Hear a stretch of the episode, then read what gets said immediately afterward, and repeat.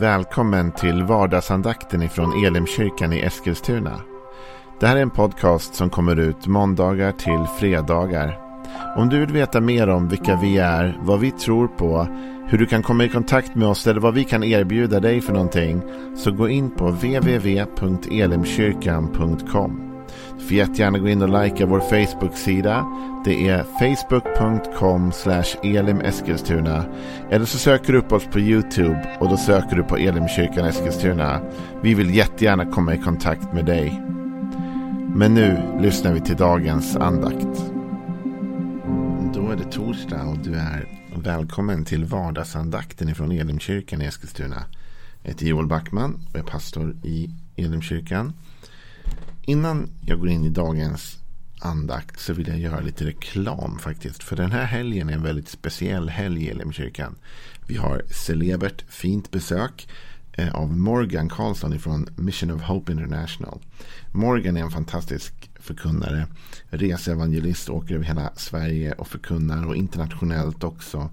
Otroligt spännande kille att lyssna till. Om du inte har hört Morgan så har du missat något. Då. Han har varit i Elimkyrkan flera gånger och i helgen så är han här. Han kommer på lördag kväll klockan 19 och på söndag kväll klockan 11. På grund av covid-restriktioner så är det tyvärr inte möjligt såklart att vara på plats i lokalen. Men detta kommer sändas live via Facebook och via YouTube. Och om du går in på www.elimkyrkan.com så hittar du alla länkar och allt du behöver där. Så söndag och lördag, eller lördag och söndag. 19 på lördag och 11 på söndag har du möjlighet att vara med på två fantastiska möten med Morgan Karlsson. Missa, missa inte det. Utan var med och dela gemenskapen med oss. Lördagskvällen kommer även dessutom kunna vara i viss mån interaktiv med att du kan skriva in bönämnen och tankar och så vidare. Men, men, nu ska vi in i dagens andakt.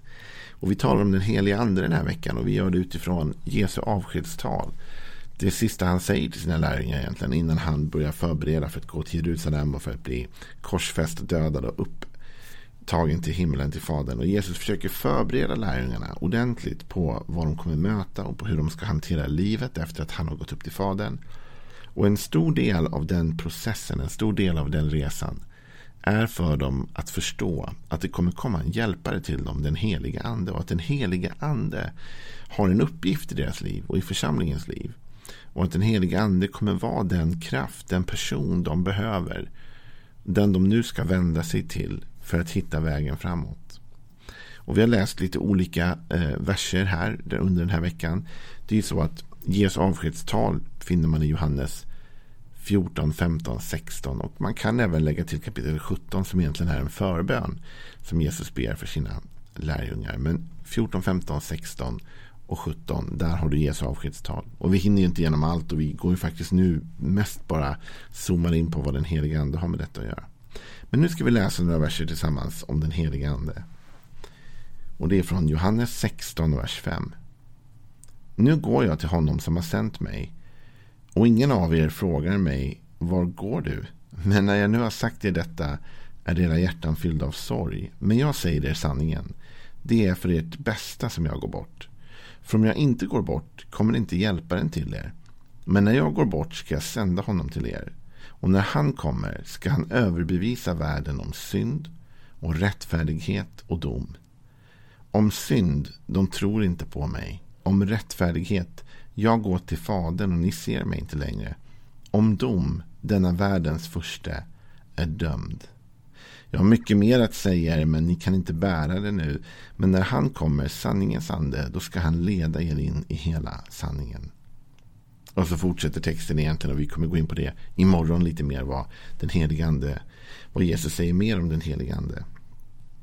Men när Jesus säger att han går bort så säger han direkt att jag ska sända en hjälpare till er. Det är faktiskt till och med bättre för er att hjälparen den helige ande kommer till er. Och han talar om vad den helige ande ska göra för något. Här står ju inte uttrycket kanske heliga ande, men det står hjälparen. Och tidigare har vi sett att det är den heliga ande, sanningens ande. När han kommer ska han överbevisa världen om synd, rättfärdighet och dom. Det här tänker jag är jätteviktigt för dig och mig att förstå. Jag vet inte om du är en sån här mästare på övertalningsförmåga. det är inte jag jämt. Jag kan väl, jag är hyfsat sådär motiverande. Jag kan nog få med mig folk ibland i olika saker. Men jag vet inte hur bra jag är på att verkligen, verkligen överbevisa människor om saker och ting. Ibland har jag gått bet på det. Du vet, man försöker förklara något för någon som bara inte vill förstå. Eller man försöker berätta något men man får inte fram det på rätt sätt. Det blir oklart och otydligt. Man tror någonting, man har någonting men man kan inte bevisa det. Som barn när man växte upp och när man gick i skolan och så ville man gärna berätta om sin tro för människor om Jesus. Men man hade inte alltid förmågan att överbevisa. Förmågan att verkligen sätta de där rätta orden på det. Men jag tror att vi som kristna ibland kommer in i helt fel tänk här. Jag tror att vi ibland får för oss att det är din och min uppgift att överbevisa världen om synd. Och om rättfärdighet och om dom. Att det är du och jag som på något sätt ska med vår vältalighet och retorik och vårt smarta tänkande övertyga människor om, om Guds existens eller om, om olika saker kring tron. Men här säger Jesus väldigt tydligt att det är den helige ande som överbevisar världen. Och när han kommer ska han, inte ni, han överbevisa världen om synd och rättfärdighet och dom. Vad vill jag ha sagt med det? Att vi inte ska försöka prata med människor om vår tro. Det är klart att det inte är det jag säger. För vi vet att Bibeln uppmuntrar oss och uppmanar oss upprepade gånger att vittna, att berätta. Att dela med oss av det vi har varit med om. Men den där övertygelsen, det där sista som gör att en människa verkligen bestämmer sig för att ja men okej, jag tror på det här. Det här bryter ner alla mina försvar. Det här. Dit kommer vi endast i samarbete med den helige ande. För det är den helige ande som överbevisar folk. Vi kanske kan locka människor. Vi kanske kan få människor intresserade. Vi kanske kan lyckas nå fram med ett frö. Men det är ändå så att det är Gud som ger växten och det är den heliga ande som överbevisar världen. Om synd. Om dom. Om rättfärdighet. Om du har gjort det till ditt livs mål eller mission att du ska övertyga världen om synd. Jag har mött några sådana människor som, som de tycks tro att det är deras livsuppgift att överbevisa världen om synd. Så har man blandat ihop sig själv med den helige ande. Det är den helige ande som överbevisar människor om synd. Förr brukade vi tala om detta som att människor kom i syndanöd. Det var liksom när deras inre fördömde dem. Det var när de kände nöd över synden i sitt liv. Och den där känslan, den där nöden var egentligen den heliga ande som överbevisade dem. Någon sa något men den heliga ande tog de orden och la en tyngd vid det som överbevisade om synd. Likadant om rättfärdighet. Du vet, du kan försöka med alla dina intellektuella argument, alla argument som finns, övertyga dig själv om att du är rättfärdig. Du kan försöka liksom intala dig både morgon, middag, kväll. Att jo, men jag duger till. Jag är rättfärdig. Jag, jag, Gud har ställt allting till rätta. Du kan liksom med dina ord verkligen försöka övertyga dig själv. Men ändå så kommer tvivel och tvekan och oro komma, komma till dig. Och får dig att känna att ah, men jag är bara en syndare. Du gör ett misstag och så känner du. Nej, jag visste det. Jag var inte rättfärdig. Jag räckte inte till. Den enda som kan överbevisa dig om rättfärdighet är den helige ande. Det är den helige ande som kan ge ditt hjärta ro och få dig att känna Wow, jag är rättfärdig. Trots att jag misslyckades igår. Trots att jag gör fel ibland. Trots att jag inte har alla fantastiska egenskaper och kunskaper som alla andra. Och trots att jag inte alltid lyckas leva upp till allt som Bibeln lär eller säger. Men så har jag den helige ande i mig som säger Du är rättfärdig på grund av det Jesus har gjort. Du duger, du räcker till. Så den helige ande är den som överbevisar oss om rättfärdighet. Den helige ande är också den som överbevisar oss om dom. Och då tänker man, okej, okay, den helige ande kom för att döma mig. Men då har man inte läst vad den här texten säger. Den säger så här. Men när han kommer sanningens Eh, nej, det står så här. Men när han kommer ska han överbevisa världen om synd och rättfärdighet och dom. Om synd, de tror inte på mig. Om rättfärdighet, jag går till Fadern och ni ser mig inte längre. Om dom, denna världens första är dömd. Jag vet, nej, Gud har inte kommit främst för att döma dig eller mig. Han har kommit för att rädda dig och mig.